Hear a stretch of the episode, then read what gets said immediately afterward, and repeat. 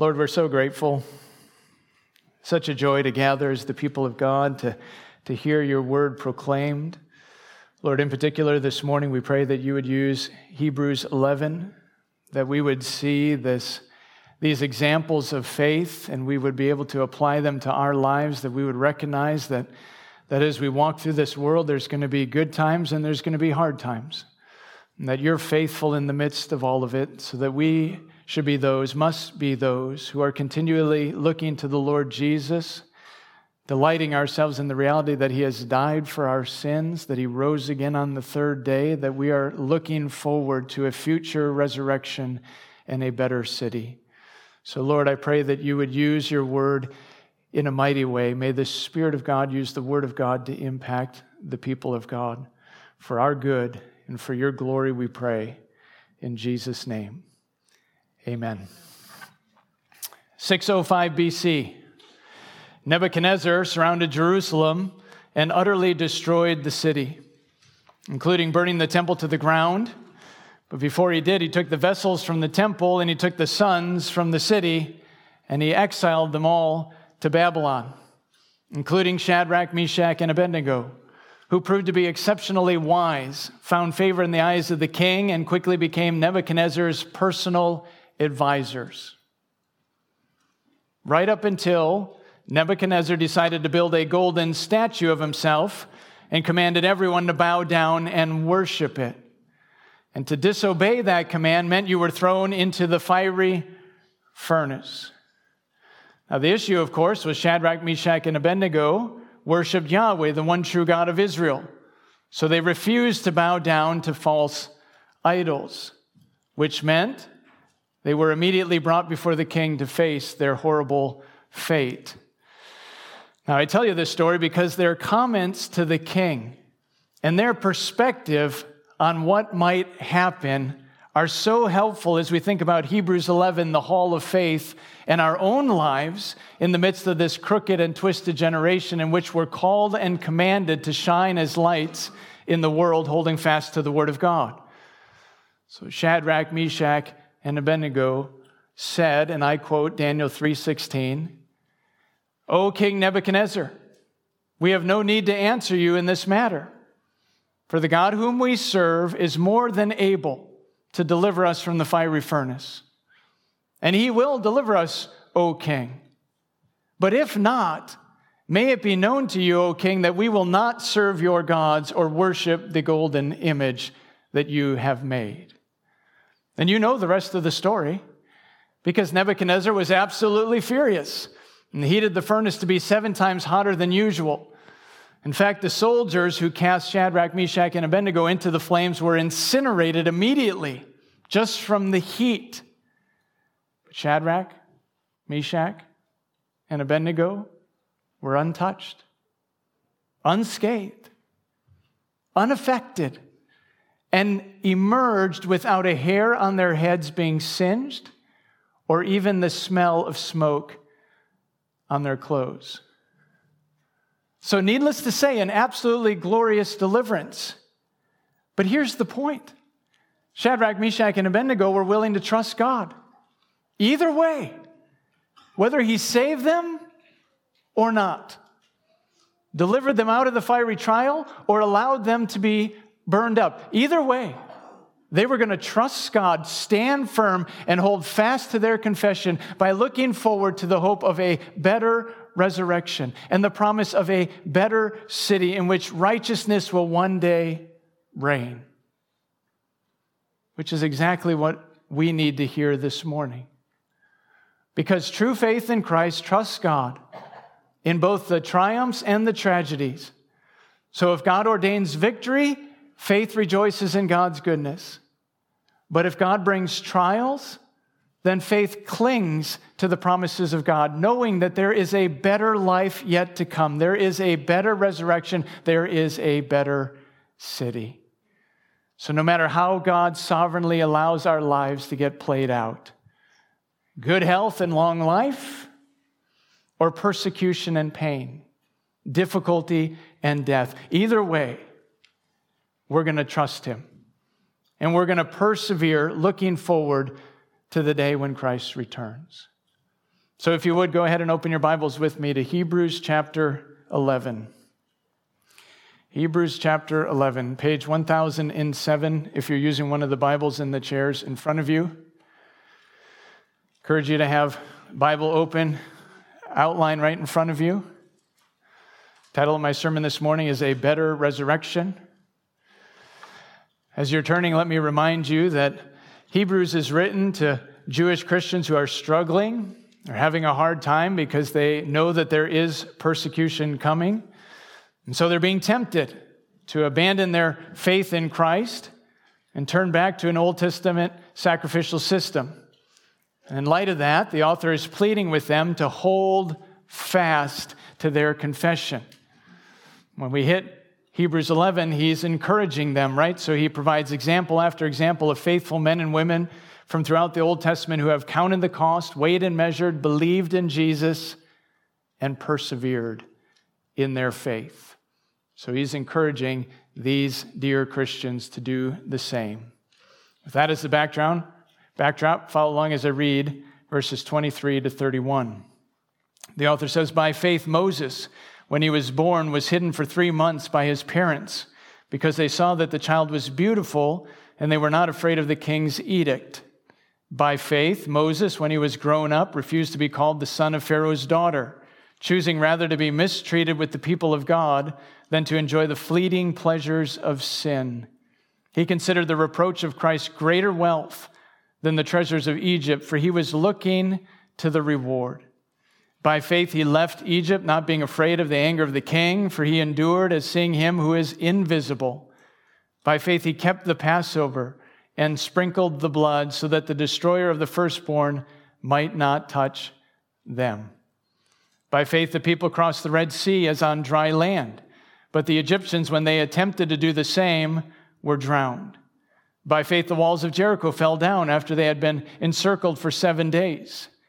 By faith, Rahab the prostitute did not perish with those who were disobedient because she had given a friendly welcome to the spies. Now, the first thing I want you to notice are the words by faith and how they're declared seven times in these nine short verses. I've tried to highlight that on your outline with the first four related to Moses, so faith in Moses, and the second three related to Israel, so faith in Israel. But the point is, faith looks like something. Specifically, faith trusts God even in the midst of present danger. So faith believes that God exists and that he's a rewarder of those who seek him. So holding fast to the reward of future glory, even while you're being opposed, condemned, and threatened, even by the king of Egypt, Pharaoh himself. Because that's what happened in number one Moses' preservation. Moses' parents' faith was evident and obvious in the midst of the horrific act of Pharaoh killing all the baby boys in Goshen. Because when Moses was born, Israel was growing at such a rate, really the fulfillment of God's promise, right, to make them a great nation. But they were growing at such a rate that Pharaoh commanded, cast all the baby boys into the Nile River. But verse 23 says his parents saw that Moses was beautiful. Now, don't all parents think their babies are beautiful? Well, of course they do. But the author is actually referencing Moses being beautiful in the eyes of the Lord. So belonging to God's people, and even has a reference to being destined for God's city. But whatever they saw, they saw it through eyes of faith. And it had everything to do with the fact that Moses was God's deliverer. So what did they do? Verse 23 tells us they were not afraid to oppose the king's edict. Now, just pause and think about that for a moment and how helpful that would have been to the original audience who are being persecuted. But, but who are they being persecuted by? The emperor of Rome. So the king. So this example encourages them to do what?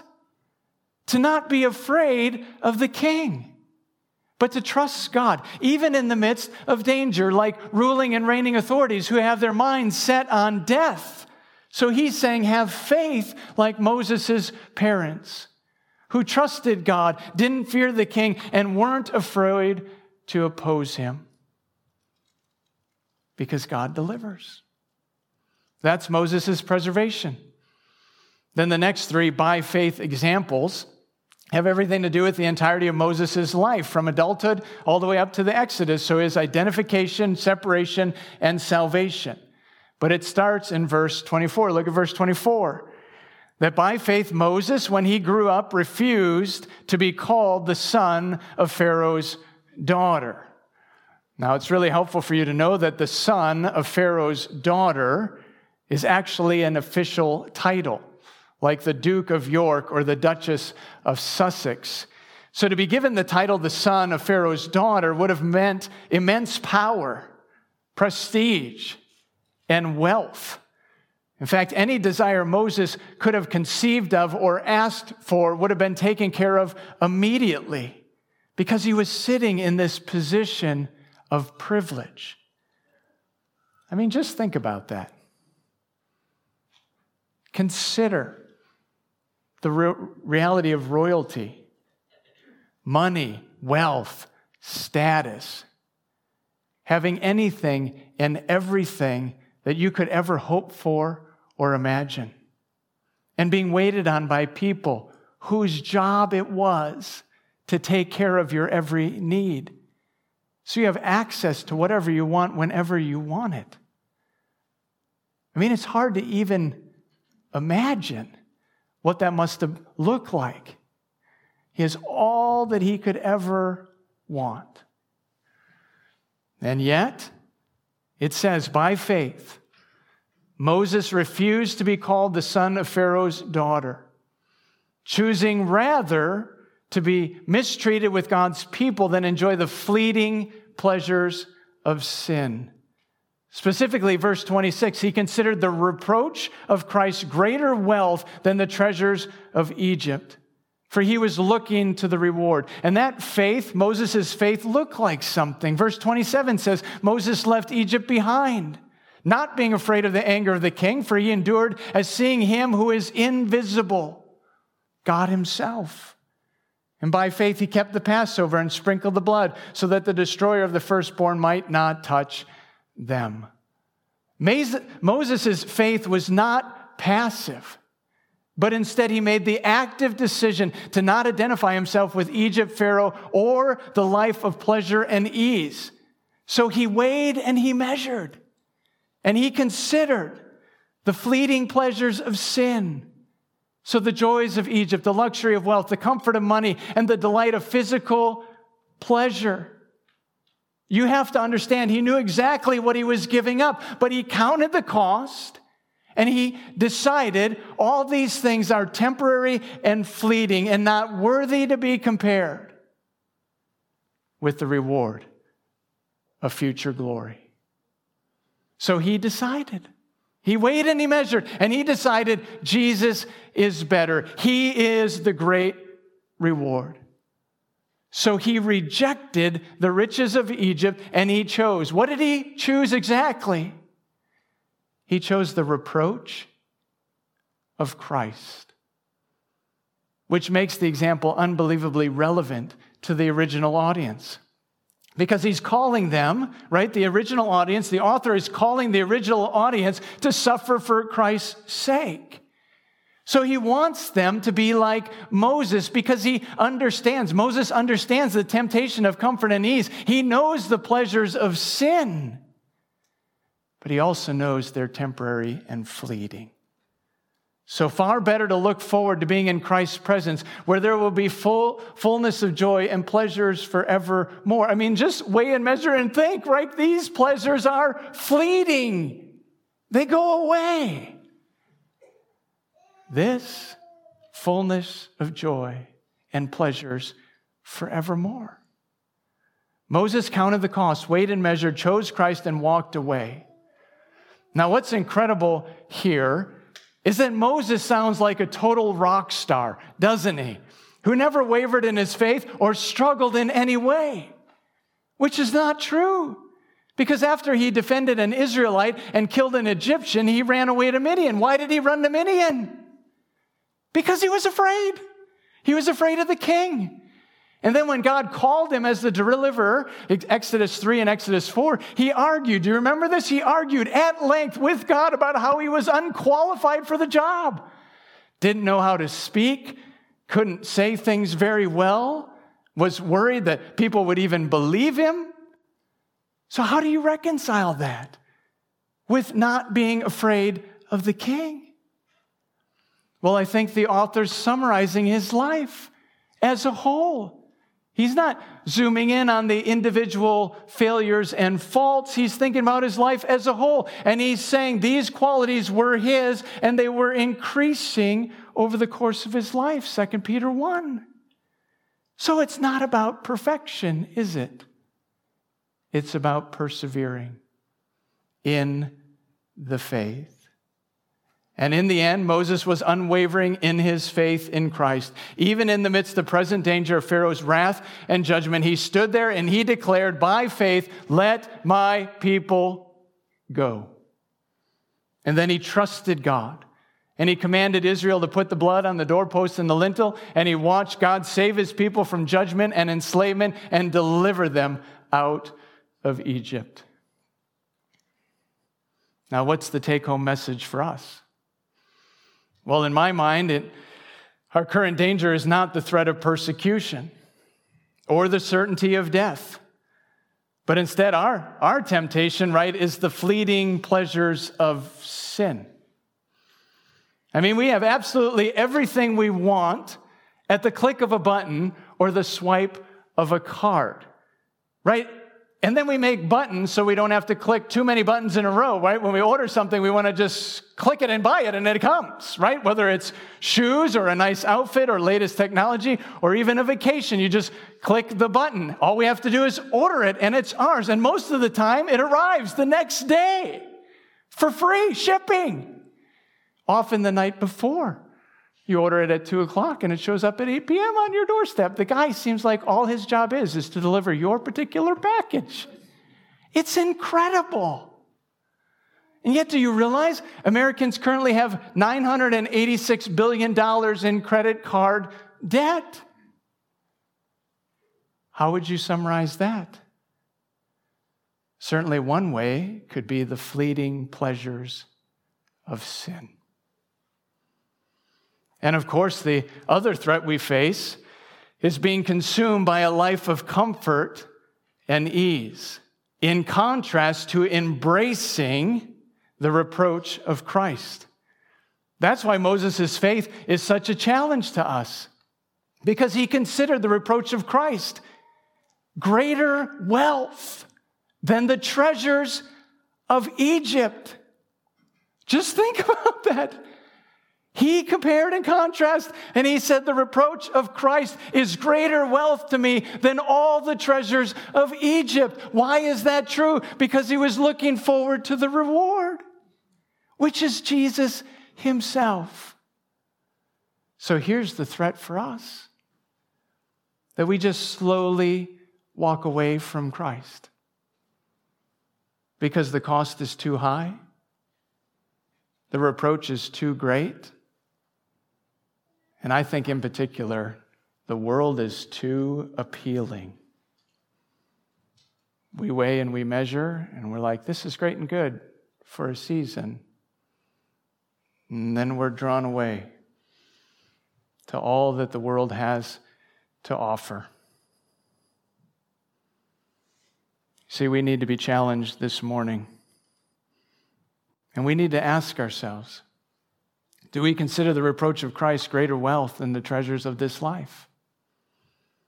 In other words, is Jesus really enough for us this morning? And you need to be honest in your own heart.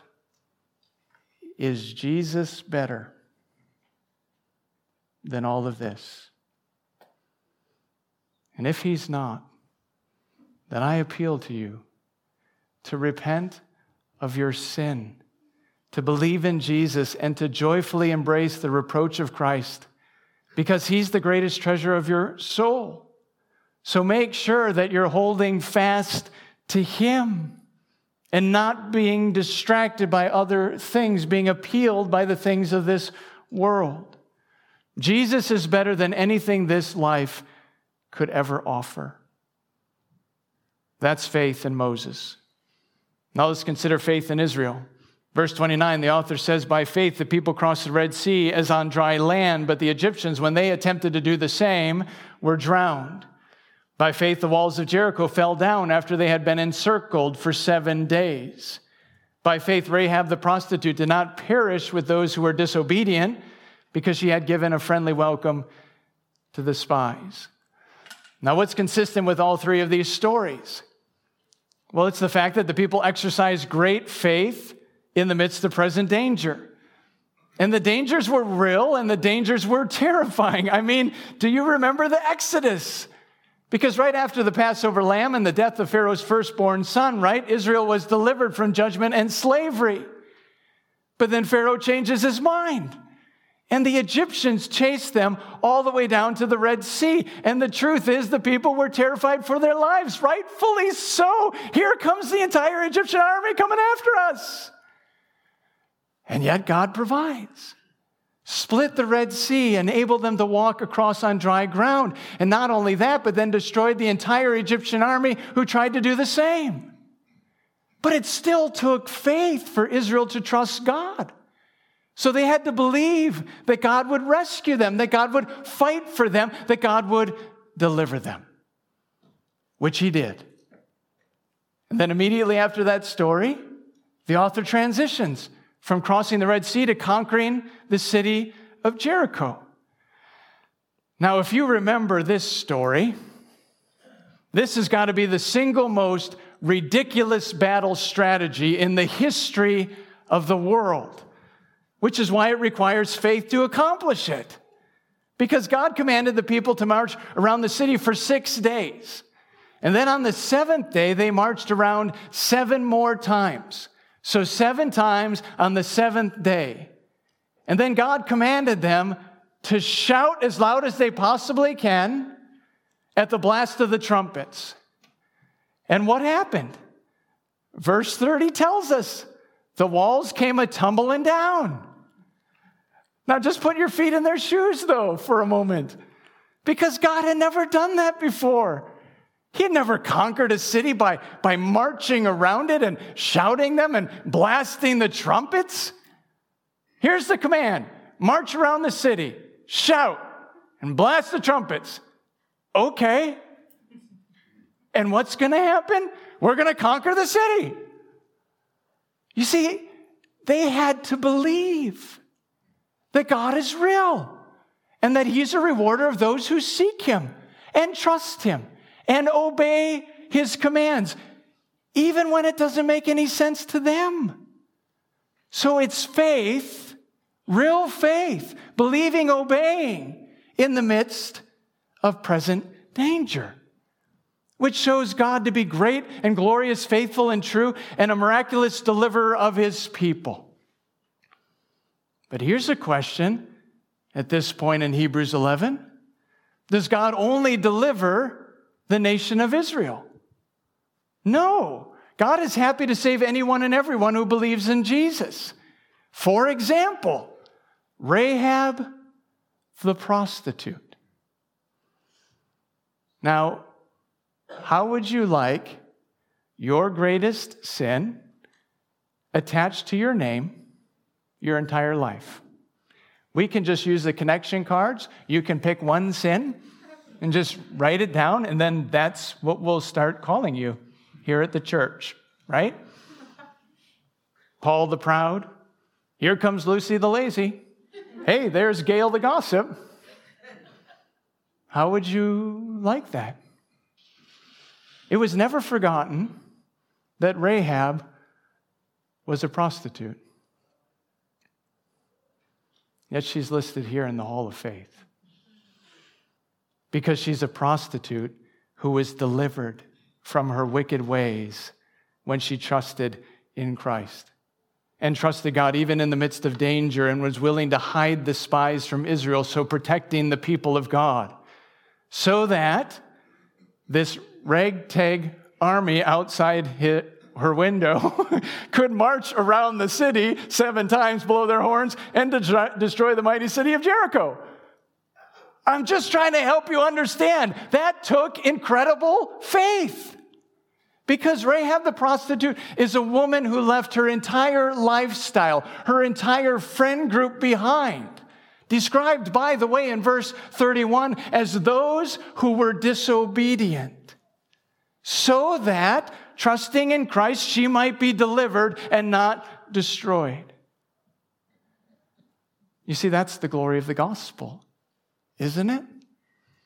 That salvation is available to anyone and everyone who is willing to leave their old lifestyle behind and trust the promises of God. I mean, that's what Jesus said, Matthew chapter 10, that whoever loves father, mother, sister, or brother more than me, is not worthy of me. Whoever does not take up their cross and follow me is not worthy of me. For whoever finds their life holds on to it, clings to it, will not let go of it, will lose it. But whoever loses their life for the sake of Christ and for the sake of the gospel will find it. For a short time? No. For all eternity. And when Jesus calls, he doesn't guarantee the details, does he? He doesn't say that all will be easy or smooth or that all of your problems will just go away. But what he does guarantee is life eternal life and future glory. So he makes promises, made them to Rahab, and she believed. But the question here this morning is not about Rahab, it's about you. Are you believing? Are you trusting? Are you resting? Is your faith fully and finally in Jesus? Are you trusting in his finished work on the cross alone for your salvation? That was true of Rahab the prostitute, which proves that it doesn't matter what your background looks like. No one has gone too far or is too far gone for the gospel. And you don't have to clean yourself up in order to come to Christ. You just need to repent of your former lifestyle. Walk away from it. Believe in Jesus and look forward to future glory. You see, faith trusts God even in the midst of danger. So faith always comes first and then deliverance. So there's the lesson to the current audience because they weren't part of the inner circle of society. Instead, they were exposed and afflicted and had their property plundered with even worse things yet to come. But either way, the author is calling them to trust God, regardless of the outcome, knowing that He will ultimately deliver them and bring them home to glory. Now, I don't know what you're going through this morning. I don't know what trials and tribulations you face. I don't know what your present danger is. But what I do know is that God is faithful to deliver, ultimately, to take you home to future glory. And that's where our faith needs to be in Christ. Number one, faith in present danger. Number two, faith and future glory. Allow me to read verses 32 to 38. And what more shall I say? For time would fail me to tell of Gideon, Barak, Samson, Jephthah, of David and Samuel and the prophets, who through faith conquered kingdoms, enforced justice, obtained promises, stopped the mouths of lions quenched the power of fire, escaped the edge of the sword, were made strong out of weakness, became mighty in war, put foreign armies to flight. Women received back their dead by resurrection. Some were tortured, refusing to accept release so that they might rise again to a better life. Others suffered mocking and flogging, and even chains and imprisonment. They were stoned, they were sawn in two, they were killed with the sword.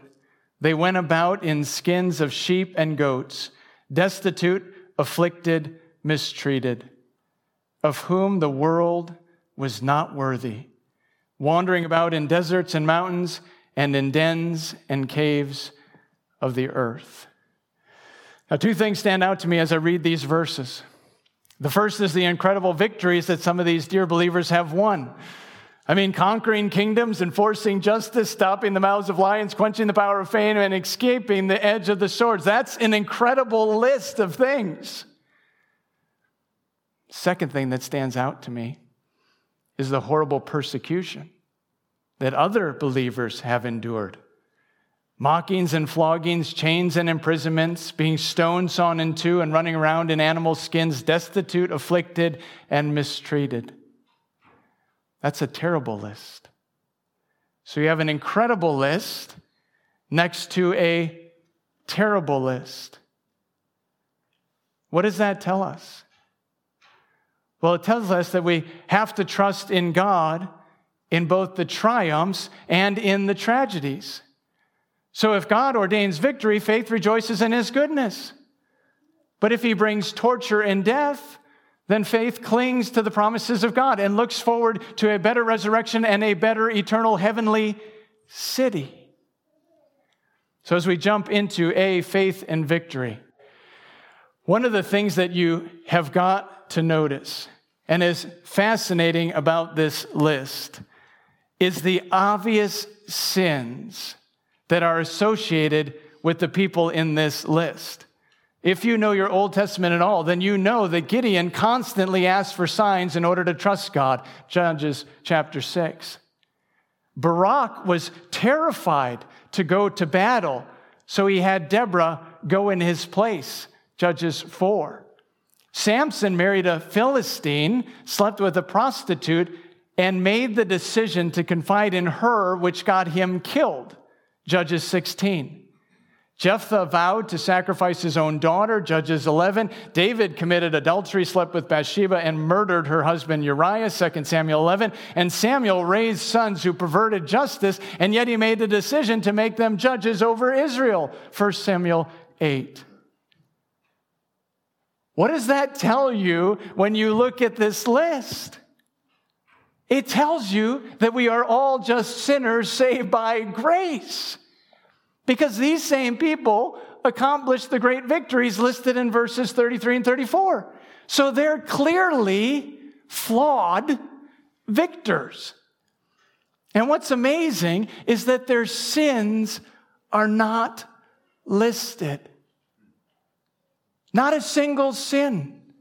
Not a single failure or fault is highlighted anywhere here. What is the only thing that is highlighted? Not their faults and their failures, but their faith, which solidifies it's not about perfection, it's about perseverance in the faith. In fact, their sinfulness only highlights all the more that the victories were God's victories. That's number two, the divine victories.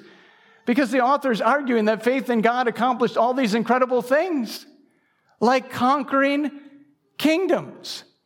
Now, you can't help but think about David and Goliath or Samson and the Philistines, but how about Gideon? Do you remember Gideon?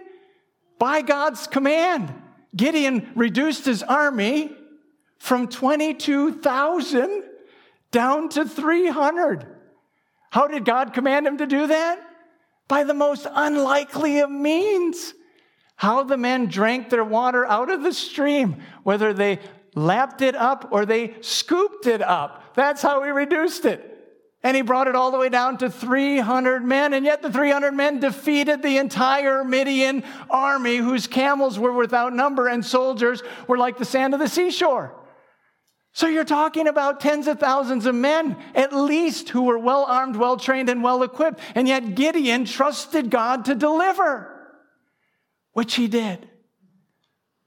So God whittled down his army to 300 on purpose, just to prove that the victory was God's.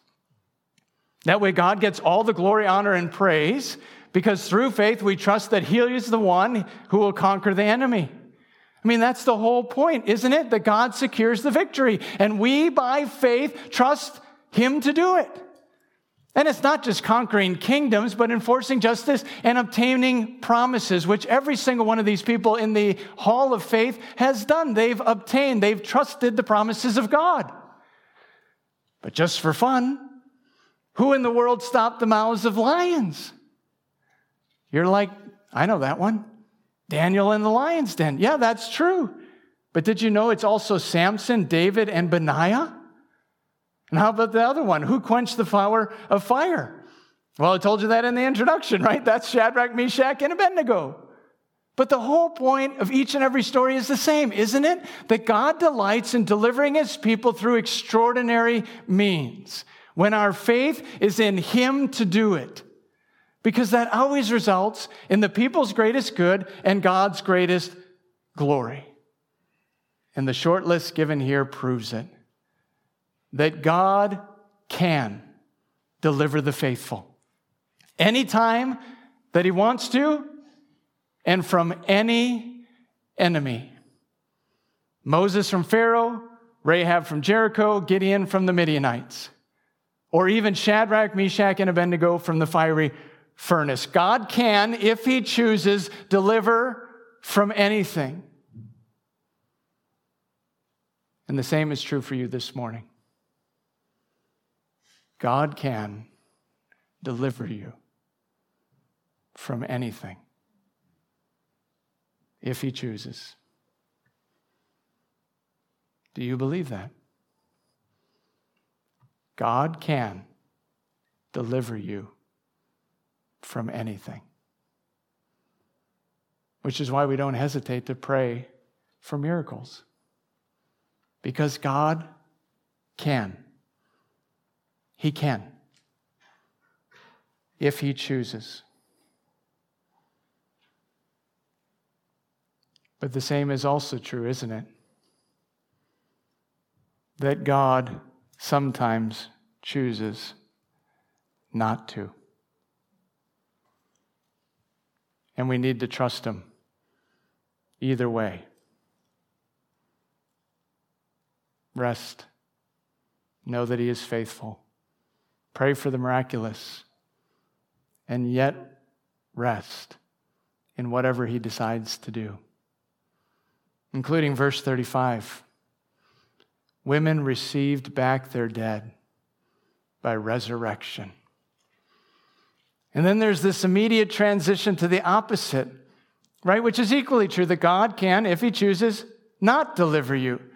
Because the author says some were tortured, refusing to accept release, so that, look at this, they might rise again to a better life. Look at that verse very closely. Some were tortured, refusing to accept release. They could have been released. We're going to let you out. You can go free. You don't have to. And they said, No. We'll take the torture because they were looking forward to a better life. See, here's how we know it's always by faith that God does his work because faith is always looking forward. So here's the question Why in the world would anyone ever endure such horrible persecution, death, or deprivation? How, how in the world should we deal with the difficulties of this life? Verse 35 tells us so that you might rise again to a better life. I absolutely love that phrase. In fact, it's why I titled my sermon A Better Resurrection. Because both Elijah and Elisha raised people from the dead, right? That's in the Old Testament. And you know, John chapter 11, that Jesus raised Lazarus. But let me ask you this question What happened to those people after they were raised from the dead? That's right. They died again, right? Lazarus died again, right? He's raised to life. John chapter 11, only to die again. That means he didn't just die once, he had to die twice. I'm just telling you, I, I don't want to be raised again. like, I'm okay. I just want to die once. Like, I don't, I don't want to go through death twice. Like, once is good. Thank you very much, Lord. No, no, no request here. Don't pray for the miraculous when I die. Please don't do that. Right?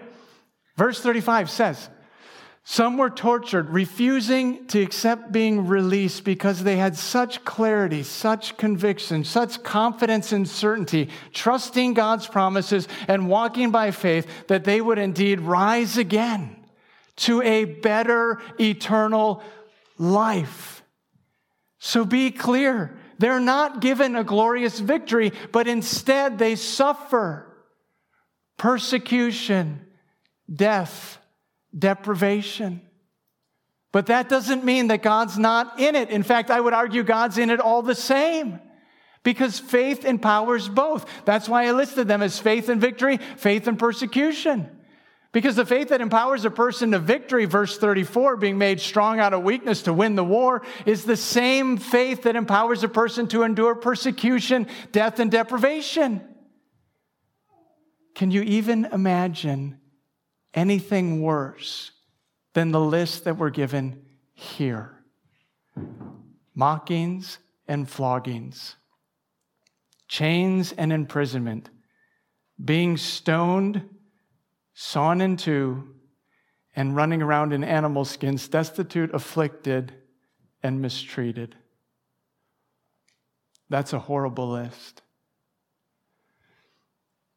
And you might be asking, who endured all these things? Well, that's the glory of it. Because certainly some can be listed, for example, many Old Testament prophets were mocked, flogged, and imprisoned. Others were tortured, especially during the Maccabean persecution, which, by the way, the immediate audience would have known all about. The person sawn in two is probably Isaiah. But the truth is, there's tons of unknown faithful Christians who are persecuted all the time for their unwavering faith in Christ, which is tremendously encouraging because that's who this letter is written to a small group of unknown faithful Christians. And the list is almost prophetic, especially if you know anything about Emperor Nero. Verse 37 says they went around in animal skins, destitute, afflicted, and mistreated. Well, that's exactly what Nero's going to do to these faithful Christians in Rome. He's going to throw skins on their backs and tell them to run until they're chased down by wild animals who devour them. Then he's going to blame who's ever left for a city fire that he started so that they get kicked out of their homes, left for dead, and are destitute. And anybody else who's left it, he's going to mistreat them by lighting them on fire and using them as human torches for his dinner parties. But you know the best part? Is whether they're known or unknown, named or unnamed, victorious or persecuted Whatever they've endured in this life, they've proven by their faith in Christ that they are people of whom the world is not worthy. Which means this world is not their home. And this world is not worthy to have them as its sons and its daughters. So then here's the question For what world are they worthy? That's right. The next. I want you to remember the story I told last week about Henry Morrison, the faithful missionary to Africa for 40 years. How on his trip home to New York City, he saw the large crowds forming on the dock and assumed that it was all for him and his wife. Really, it was for Teddy Roosevelt, who was also on the ship returning home from a hunting trip. So when Henry and his wife got off the boat, there were no flags waving, no bands playing, no people cheering. There was no celebration at all. Why is that? Because Henry Morrison and his wife were people of whom this world is not worthy. That's why they weren't appreciated, celebrated, honored, or revered. And that's what the Lord clarified to Henry in such a wonderful way. Henry said, It was as if the Lord put his hand on my shoulder and said, But Henry, you're not yet home. Don't you see? That's the glory of this entire passage. That when we walk by faith, believing that God exists and that He's a rewarder of those who seek Him, then we're always looking forward to that future glory, that, that better resurrection, that heavenly city, that place where we are worthy. And we will hear the Lord say to us, I'm the God of Henry Morrison. I'm the God of Abraham, Isaac, Jacob, and Joseph. I'm the God of all of these people in the Hall of Faith. I'm the God of Steve Thiel, and I'm the God of you. That's what you will hear because you're worthy of that future glory. Not worthy in and of yourself, but worthy because your faith is in Christ. And the glory of that day is that we're going to all be there together. People of whom the world was never worthy. Let's see, faith and perfection. Verse 39 tells us that. And all these, though commended through their faith, did not receive what was promised, since God had provided something, something better for us, for all of us, that apart from us, they should not be made perfect. So he's not talking about when you die and get to be in the presence of the Lord, right? Absent from the body is present with the Lord, and that is far better. That's not what he's talking about. He's talking about when Christ returns. At the end of the age, when Jesus' enemies will be made a footstool for his feet, and all things will be made right. And all those who believed in him will be raised to a better resurrection and will experience the better city. So, an eternal kingdom that is unshakable because its architect and builder is God. And all of God's people are going to be there. Talk about a glorious celebration. People from all the way back in Genesis Abel and Enoch and Noah, Moses, Rahab, and Gideon, all the way forward to the last people who put their faith in Christ, will all join together in the new heavens and the new earth. That's the promise that he's talking about. So, yes, they have not yet received it, but they will. And we will as well if our faith is in the Lord Jesus. So, what do we do with all of this? Meaning, how do we apply these glorious truths and all of these examples to our lives this morning?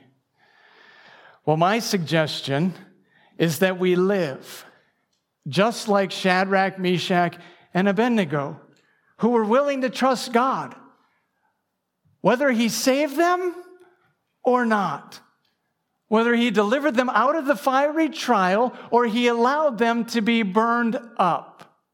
Either way, they trusted God, stood firm, and held fast to their confession. How did they do that? By looking forward to the hope of a better resurrection and a better city.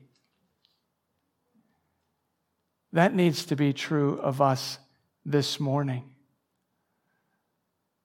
See, true faith trusts God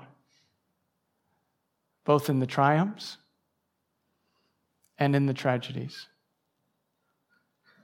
True faith in Christ trusts God, not just in the good days when everything is going the way you want it to go,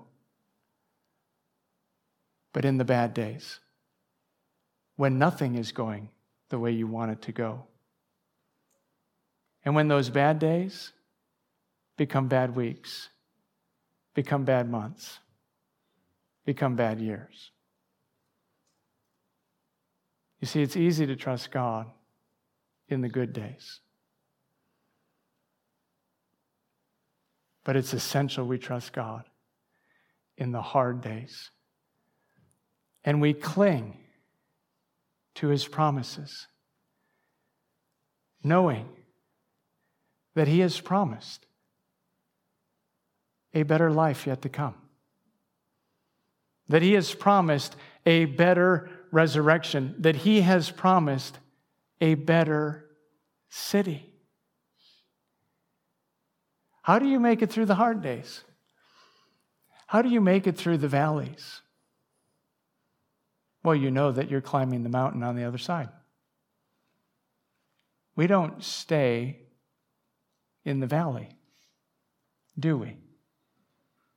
He will never leave us nor forsake us in the valley.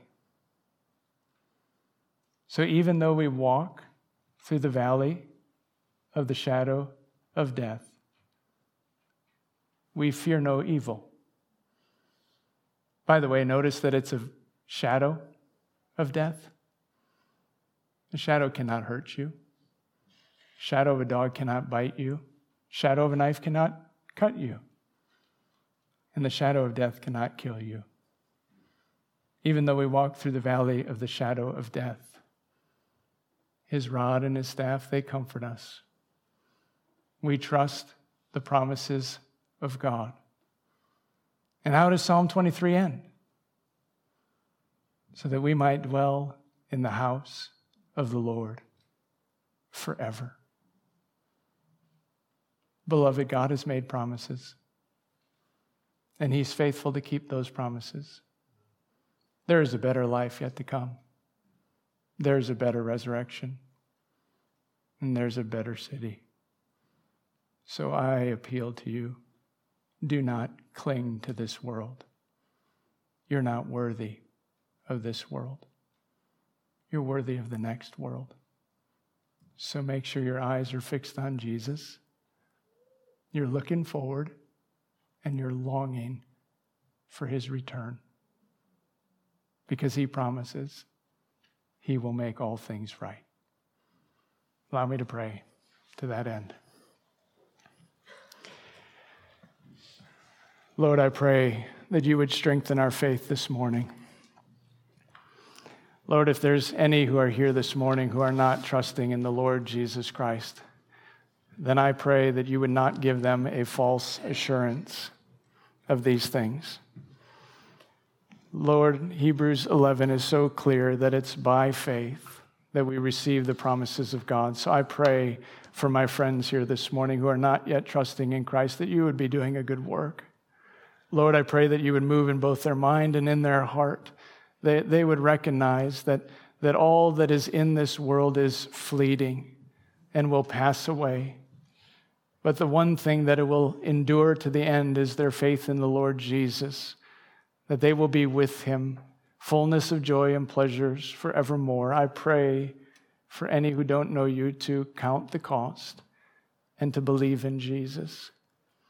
And for the beloved, Lord, I pray that we would trust you in the good days and the hard days, that we would rest in your promises, that we would know them. We would know that you've given us promises.